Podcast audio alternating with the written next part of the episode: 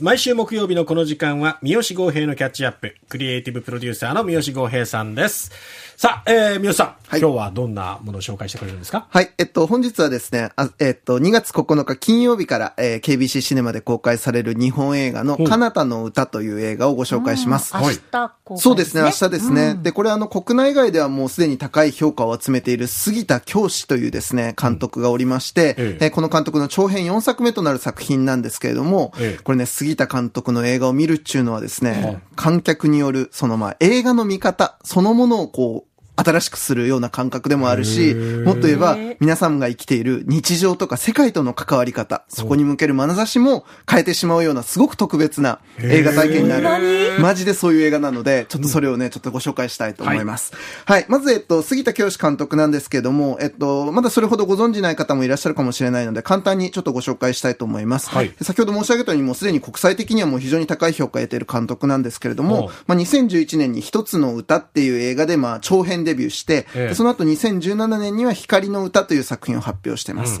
で、えーこの光の歌っていう作品では、光をテーマに、あの、一般公募した1200種もの短歌、短歌をですね、から、まあ、4種を選んで、その4種から、まあ、4章からなる映画に、まあ、それを仕立て上げて、で、まあ、1個の、まあ、153分の映画に仕立ててっていうような作品になって、まあ、これが、まあ、割と結構注目を浴びるきっかけになった。へはい。で、その後、長編3作目になった2021年の春原さんの歌っていう作品があったんですけれどおもう、これもまた再びですね、短歌を原作に、まあ、映画に挑戦したっていうような人で、短歌をそう、不映画に思議でしょ？すごいな。ね、なんですけどね。で、その、ね、作品が、えー第32回のマルセイユ国際映画祭で日本映画初となるグランプリをはじめ、俳優賞、観客賞の三冠を達成したほか、まあ、世界各国の主要な映画祭でも、まあ、非常に高い評価を集め、で、2022年には、あの、日本でも劇場公開されて、まあ、多くの観客に愛される作品になりましたよ、と。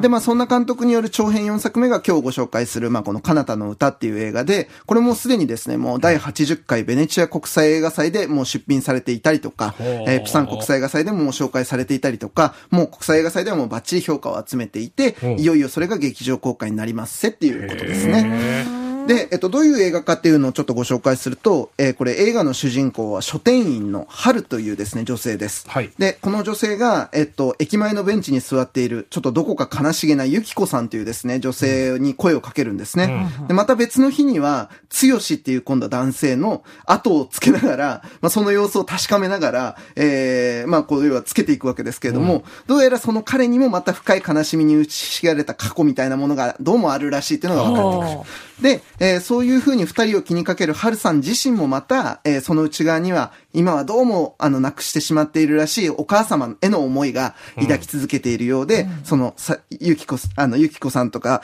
えー、つよしさんと、まあ、過ごしていく日々を通して、まあ、徐々に自らの悲しみとも向き合っていくみたいな物語になっていくんですね。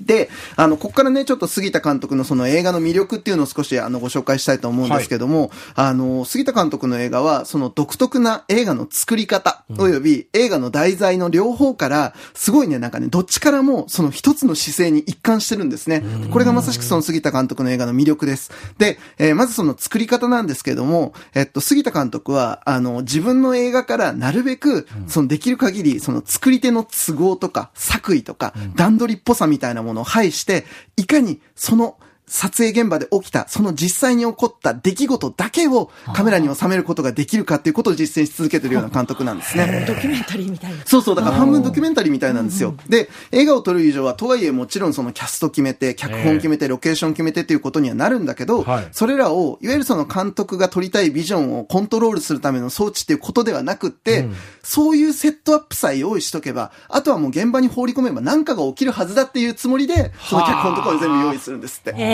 そう。であともう現場に預けるって。脚本合ってないようなものなんじゃそうないですか？そうそうそう。だから本当にね、現場によっても全然その作り方とか、その完成品が変わっていくんですって。うん。で、あの、そういう風にしてその出来事を捉えるときに、実はそのすごい重要な役割を果たすのが、このカメラなんですね。で、このカメラが、基本的にはこの、あの、杉田監督の映画ってほとんどカメラが固定されてるんですよで、ずっと固定されてて、あの、昨今の映画みたいにそのカチャカチャ動いたりとか、カット頻繁に割ったりしないんです。ー固定で。そう、定点なんです。で、そこで起きている出来事を映画が、もっと言えば観客がただ眺めているっていう風な感覚になるように仕向けられるんですよ。なるほうわ目ど。撃者みたいな。そうそうそう。であの、これはね、あの、監督自身も、あの、ご自身のインタビューとかでたまにお話しされてるんですけど、映画においてカメラを構えるっていうことは、僕にとっては、漁師が罠を仕掛けるようなもので、そこに仕掛けてさえおけば、あとはじっくり待つだけなんだと。はあ。出来事が到来するのを待つみたいな感覚ですね。逆に言うと登場人物にそのカメラの存在を気づかせない。もうなんかね、そのぐらいの感じがありますね、なんかね。だからもう演じているっていうよりかは、ただもうそ、そこにあるっていう感じですね。で、あの、そういうふうにその予期せぬもの、想像さえ及ばないものをまあ取り込んでいくというか、待つみたいなこと。もうこの視線の先にはやっぱりその圧倒的なその自分の外側にあるものへの敬意とか、恐れ、畏敬の念とか信頼みたいなものがやっぱ現れてると思うんですね。で、それをやっぱりじっくり待つっていうこと。で、この姿勢が実は映画に登場する題材にも通底しているなというふうに思うんですね。で、あの、先ほどご紹介したように、あの、この映画の、まあ、あらすじでもあったように、にあの、だし、まあ、それ以外のですね、これまで発表してきた長編作品もどれも、あの、この杉田監督の映画って、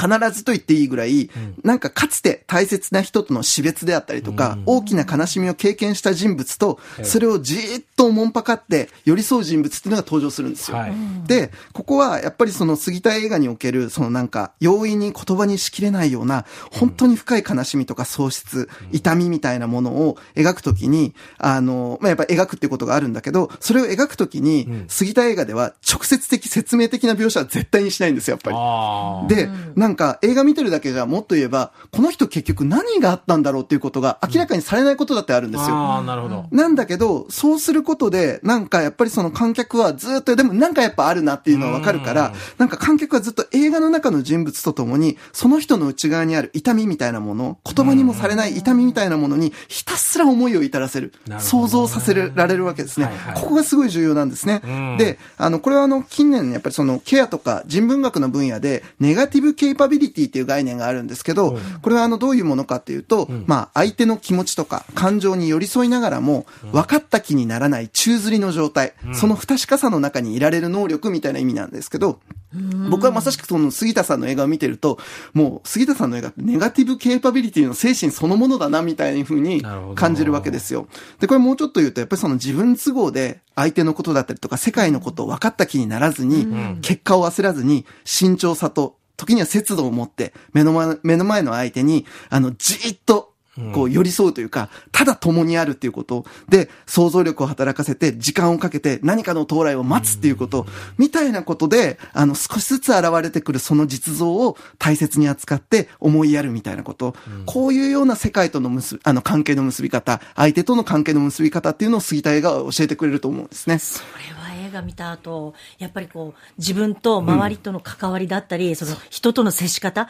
まして人生が変わってきそうなめっちゃ。刷新されますよ、本当に。なんかね。こんなリズムで世界と生きていけるんだっていう新しい発見があると思います。で、やっぱりなんかそのなんか、あの、で、そう言うと、なんかちょっとすごい繊細な映画なのかしらっていうふうにも思うかもしれないんですけど、はい。案外そうでもなくって、うん。不思議なぐらい、なんかね、そういう姿勢と同居できてしまう人間らしいおおらかさとか、ほがらかな愛嬌とかユーモアもあって、なんかね、肩肘が張った息苦しいものとはまた違うんですね。なんだけど、やっぱりすごい真摯な、誠実な目線がある。で、やっぱりなんかこう、そういうふうに、そもそもやっぱ相手のことを分かるなんて実際不可能なはずなんですよ。なんだけど、その不可能さを引き受けた上で、なお、目の前の相手と、あるいは世界と共にあるっていうことはできるかもしれないっていう、その可能性になんかこう希望を覚えるような、そういう映画になっているのがやっぱ杉田さんの映画で、